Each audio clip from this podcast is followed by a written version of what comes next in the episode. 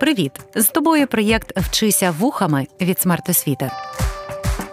Вчитись можна не лише за столом чи партою, можна в потязі, автобусі, під час прогулянки чи лежачи у ліжку. Просто слухай і вчися.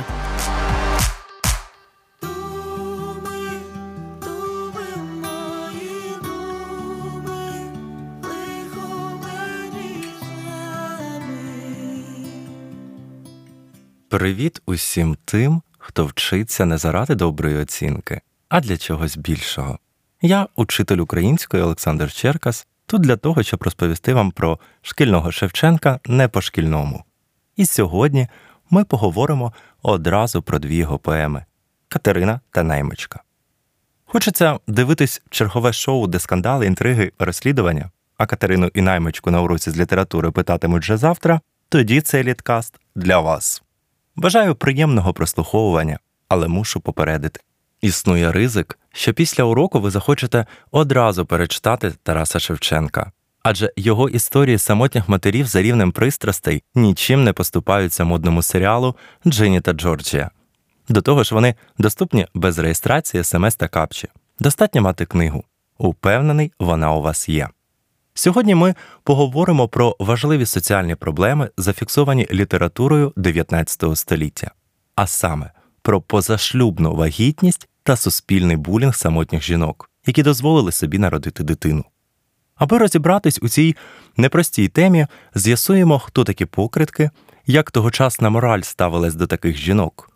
Проаналізуємо структуру поем Катерина та Наймичка охарактеризуємо образи головних героїнь, їхній життєвий вибір та особисті трагедії. Зіставимо особисту позицію Шевченка з нормами тогочасної моралі.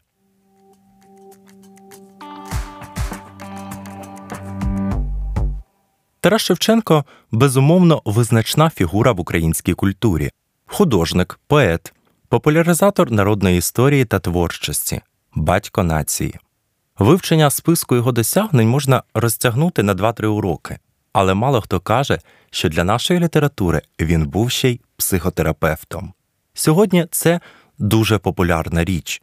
Ми бачимо чимало авторських блогів в Ютубі чи Інстаграмі, усілякі марафони підтримки, програми для жертв сімейного насилля, громадські організації з протидії булінгу, наприклад, Ластрада, Нецькуй та багато багато іншого часи Шевченка всього цього не було, а психотравми та насильство були.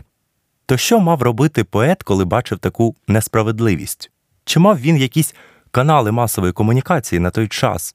Так, і лише один то була література. Однак і тут все було не так просто. Шевченко вдається до популярних на той час жанрів фольклору балад, поем, соціально-побутових пісень. Він використовує народні розміри строф, фольклорні тропи, усе для того, аби пересічній людині було легко запам'ятати історію за одне-два прослуховування і переказати далі. Такий підхід у лічені місяці зробив із простого маловідомого поета народного кобзаря. Нагадаю, це була його перша книжка. То хто ж такі покритки? У 19 столітті не було жодних кабінетів психологічної підтримки, соціальних центрів, які б надавали допомогу молодим матерям у скрутній ситуації. А от загальний осуд, цькування не лише самої дівчини, а й всієї її родини був фактично ненормованим. Рідко хто наважувався надалі підтримувати бодай дружні стосунки з дівчиною, яка народила поза шлюбом, покритки опинялись у соціальній ізоляції. На цьому цькування не припинялось. Дівчина, яка народила дитину без вінця, тобто без укладання церковного шлюбу, ставала покриткою. І це було не просто образливе слово, яке вживали щодо неї. Існував цілий обряд кари для них. Для хлопців такого обряду не було. Вся відповідальність в таких питаннях завжди була на жінці. Несправедливо, правда? У різних регіонах він проходив по різному.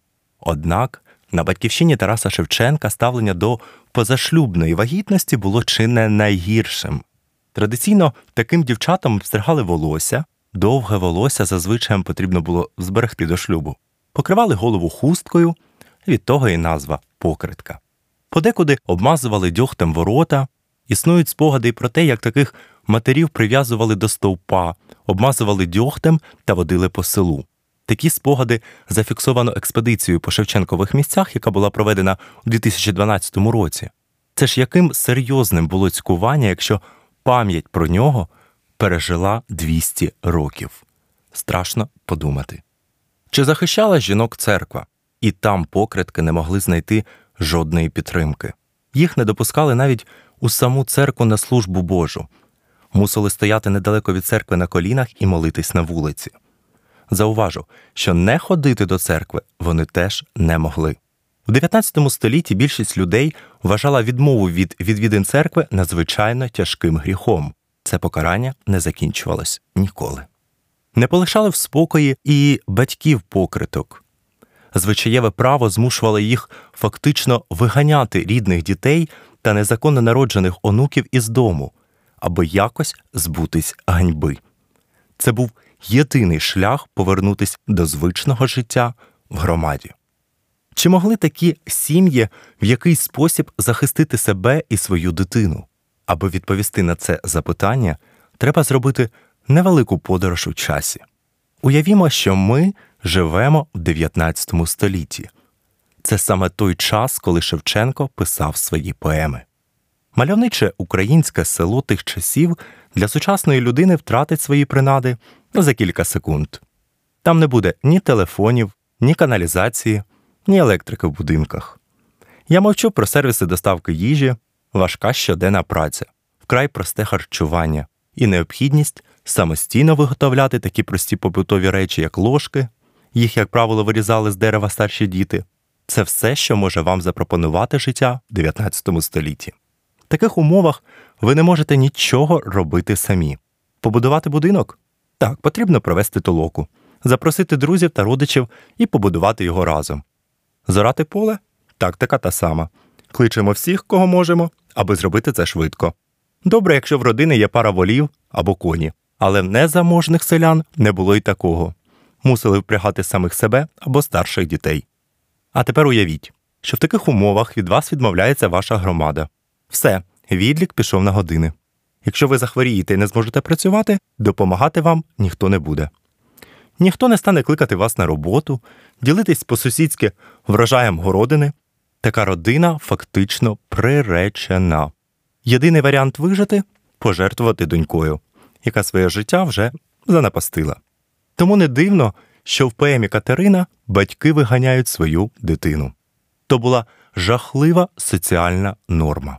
І Тарас Шевченко приділяє так багато уваги саме цьому вчинку для того, аби показати суспільству неприйнятність такого правила, його руйнівну дію, яка призводить до втрати нащадків, руйнування роду, руйнування нації. Утім, літературознавців, які взялись за дослідження цих поем, і Катерина і наймичка відносяться саме до цього жанру, цікавили не так соціальні норми, як техніка письма та оригінальність історій. Вони говорять про певну тенденційність творів, історії покинутих жінок, кохання з іноземцями розробляли не лише Шевченко і, наприклад, Квітка Основ'яненко, а й Байрон, Гете та інші письменники. Для народної творчості вони так само досить типові і наявні в соціально-побутових піснях, переказах, наприклад, не стій дівкою з парубком, нема йому віри, у парубка така віра, як на воді піна, ой дівчини така ласка, як на воді рязка. Звідки Шевченко міг взяти свою ідею? Єдності в цьому питанні немає. Однак можна стверджувати, що він був ознайомлений з різними джерелами та швидше за все прагнув представити свою версію. Існують і суперечки з приводу стилю. Дехто із науковців говорить, що це реалізм, але тут надто багато романтичних вставок, натяків. Так, наприклад, у Катерині постійно трапляються образи символи майбутньої біди, сичі та сови. Реалізму то непритаманно. Тому правильніше було б говорити, що перед нами поеми соціально-побутові. За стилем їх варто віднести до романтизму. Розгляньмо творчий задум поеми. В кінці 1838 року Григорій Квітка Основ'яненко завершує свою сердешну Оксану. ще одну історію про покритку. Шевченко вже працював над своєю Катериною. Такі сюжети в той період загалом дуже активно розробляються. Чому ж Шевченко, який явно знає про конкурентний текст, не полишає свій творчий задум?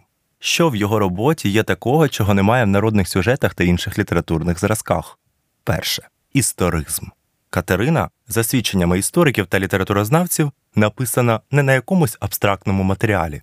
Так, експедиція, що її проводив Інститут мистецтвознавства, фольклористики та етнології Національної академії наук України у 2012 році, фіксує, що в селах Кирилівка та Моринці, з якими пов'язане народження та дитинство Шевченка, збереглось чимало спогадів про стосунки місцевих дівчат із москалями, солдатами імперської армії. У 1812 році, за два роки до народження Тараса Григоровича, в місцевій церкві зареєстрували 15 таких дітей. Для села це дуже дуже багато. Отже, покритки там були явищем масовим, і їхні діти повні могли бути товаришами Шевченка. Нагадаю, він народився 1814 року. Два роки не така вже й велика різниця. Так у своїй поемі він, можливо, опрацьовував поколіннєву травму, як ми б сьогодні сказали. Друге, інший фокус моралі. Тарас Григорович на час роботи над текстом був досить молодим. Йому вдалося неможливе вирватись із кріпацтва. А що хоче зробити людина, якій щойно вдалося позбутись найбільшої неволі та несправедливості? Правильно, домогтись такого ж і для інших.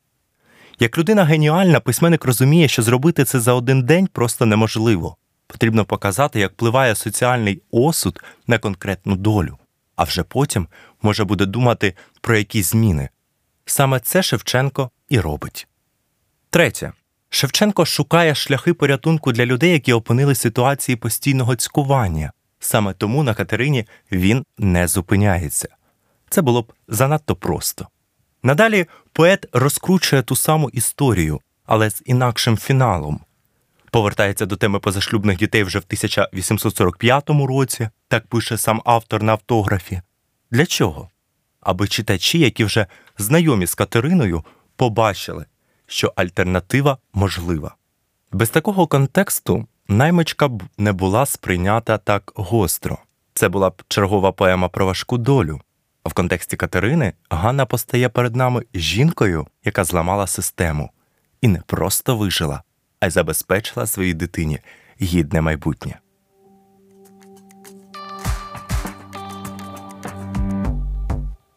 Акцент на долі головної героїні Тарас Шевченко робить одразу.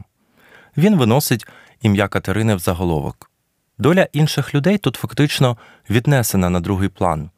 Вони важливі для сюжету, але всі основні перипетії та роздуми автора тут будуть навколо неї та її дитини, яка фактично є й продовженням Катерини і причиною її нещастя.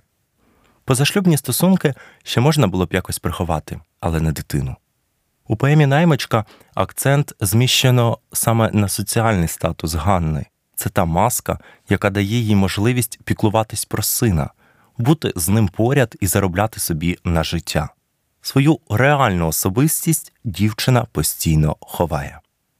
Словникова робота покритка. Дівчина, яка народила позашлюбну дитину Бастрюка. Таку дівчину засуджувало суспільство. Для неї замість весільного обряду, під час якого свекруха мала одягти на наречену хустку, що позначало початок сімейного життя, проводили ганебний обряд покривання коси зістригали, а голову покривали хусткою або ганчіркою. Після цього мати одиначка не могла вийти заміж за звичаєм. Вона та її родина вважалась збезчещеною.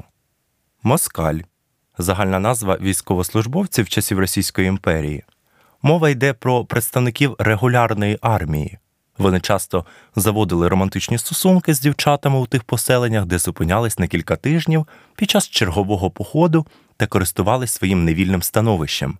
Необхідність виконувати накази, просто як зараз в російській армії, і та теж була, уявіть собі, російська, пояснюючи коханкам, чому не можуть лишитися з ними та одружитись.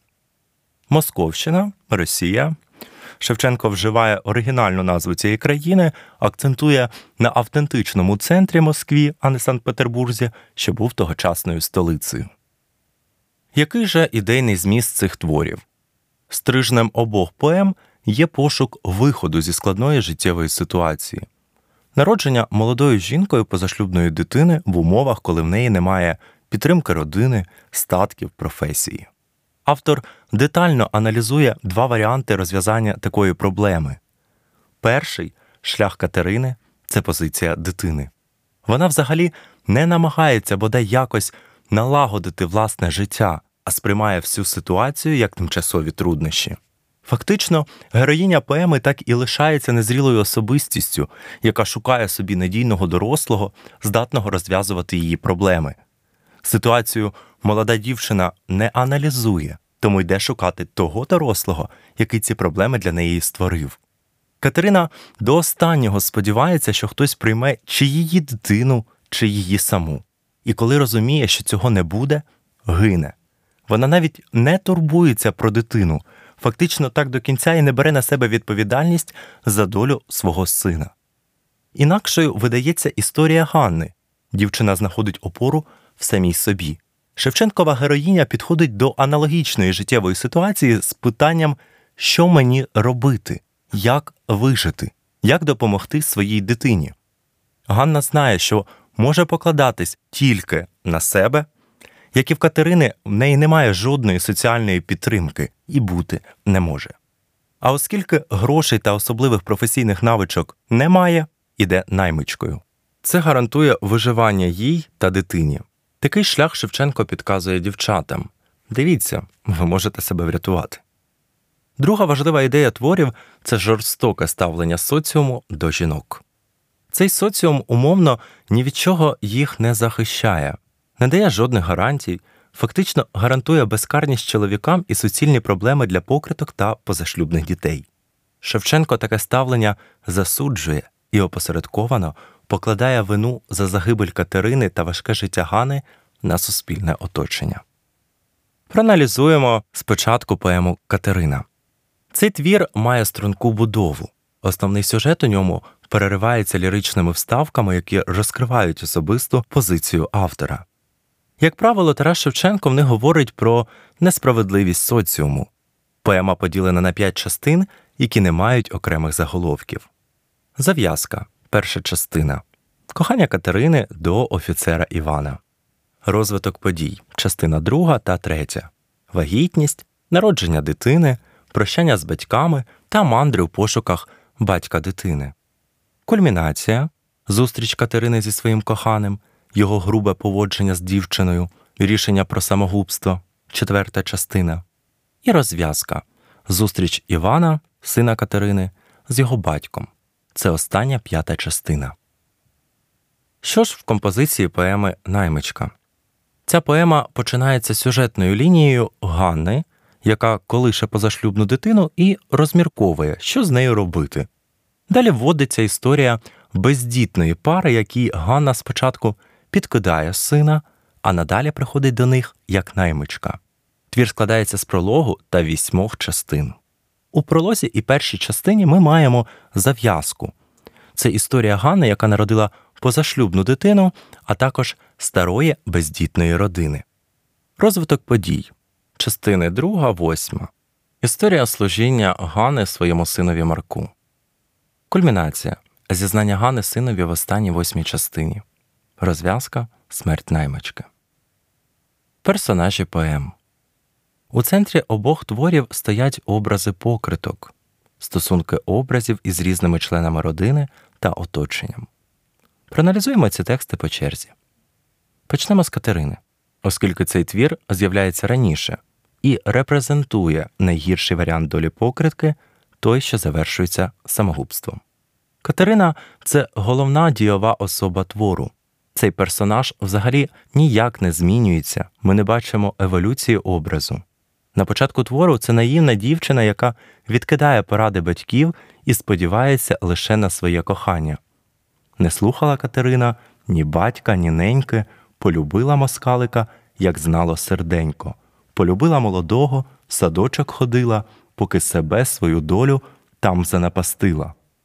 Наприкінці це та сама наївна дівчина, але вже повністю розчарована в житті. Фактично, перед нами дитина, яка протестує проти батьківських норм, але ще не має зрілості та досвіду, аби розв'язати власні проблеми. Її контакти з іншими персонажами здебільшого формальні, будь то чумаки, пересічні люди, в яких вона ночує, все, що її цікавить, її коханий москаль. Недарма вона постійно перепитує про москалів, серед яких може виявитись її Іван. Що москалі? Де москалі? Батьки Катерини присутні лише в одній сцені, де вони від неї відрікаються. Та не кажи добрим людям, що є в тебе мати. Москаль Іван у поемі є персонажем другорядним, але таким, який рухає сюжет. Про нього постійно згадують, він присутній на другому плані, і фактично усі події в житті Катерини та її сина зумовлюються трьома його вчинками. Він відмовляється від продовження стосунків, а це була цілком свідома дія. Москаль ніяк не міг бути переконаним, що повернеться в те ж саме село. Він зрікається Катерини і сина Івася, згодом при зустрічі з сином зрікається від нього вдруге. Особливу роль у поемі відіграє син Івась. Це та покинута усіма дитина, яка має спокутувати батьківський гріх. Він є основним суб'єктом співчуття автора, адже його провини в тому, що сталося, немає жодної. Фактично, це дитина, яка не має щасливої долі, дала бровенята та не дала долі. У поемі Наймичка важливими персонажами є сама Ганна, її син Марко, а також його дружина Катерина. Так, тут є певна відсилка до попереднього твору. Особливо місце посідає стара пара Настя й Трохим, які всиновлюють Марка. Символічно, що через смерть Насті Гані кілька разів пропонують зайняти місце матері на весіллі Марка, але вона відмовляється. У цій історії Ганна постає особою свідомою, дорослою.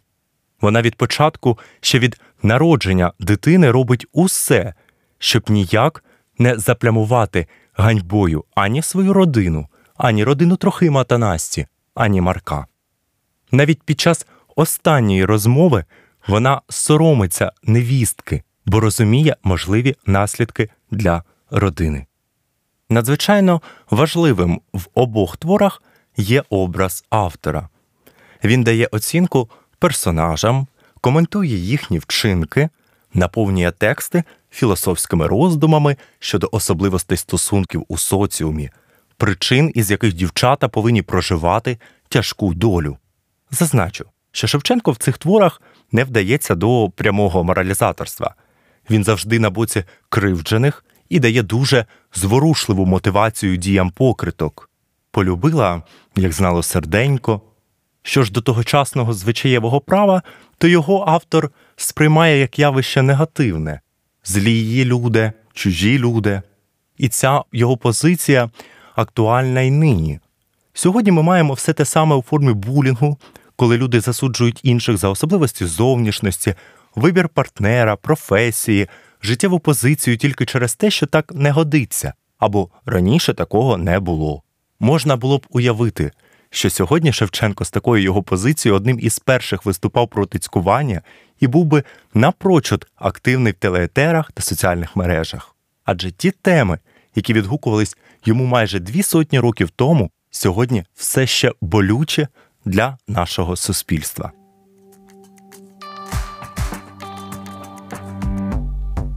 Отже, ми розглянули дві поеми Тараса Шевченка Катерина та Наймичка. Обидві присвячені гострій соціальній проблемі, важкій долі покриток та їхніх дітей. Твори за стилем та віршовим розміром наближені до народних ліроепічних зразків, мають струнку композицію по одній сюжетній лінії з численними ліричними вставками, завдяки яким Шевченко показує нам своє ставлення до ситуації, засуджує жорстоке звичаєве право, отаке то на сім світі роблять людям люди. Поет розмірковує над тим, хто ж винен тяжкій долі дівчат і що їм треба робити, аби хоч якось покращити своє становище. Шевченко доходить висновку, що нема кому захистити молодих та наївних дівчат, тільки трагічні історії покриток допоможуть їм осмислити небезпеку дошлюбних стосунків із маловідомою людиною та знайти шлях у житті, який дозволить зберегти своє життя і життя дитини, як в історії Гани Наймички. Звернімось до ключового питання цього літкасту. Чому Тарас Шевченко приділив стільки часу одному й тому ж сюжету історії покритки? Чи не через те, що прагнув підтримати таких жінок та запропонувати їм шляхи боротьби з життєвими викликами та порятунку і себе, і дитини? Поміркуйте про це. Пам'ятаймо, які важкі завдання не ставило перед нами життя, ми маємо бути сильними, не покладатись лише на слова інших людей, зважати на вчинки. Як казав Шевченко, шануйтесь, любі, недобру годину, щоб не довелось москаля шукать.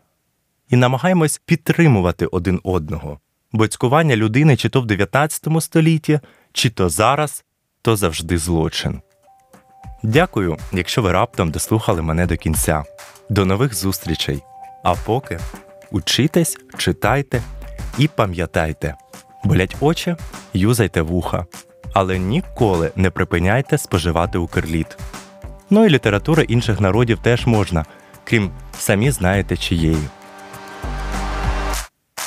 Проєкт Вчися вухами творить громадська організація Смарт Освіта за підтримки Educo Foundation.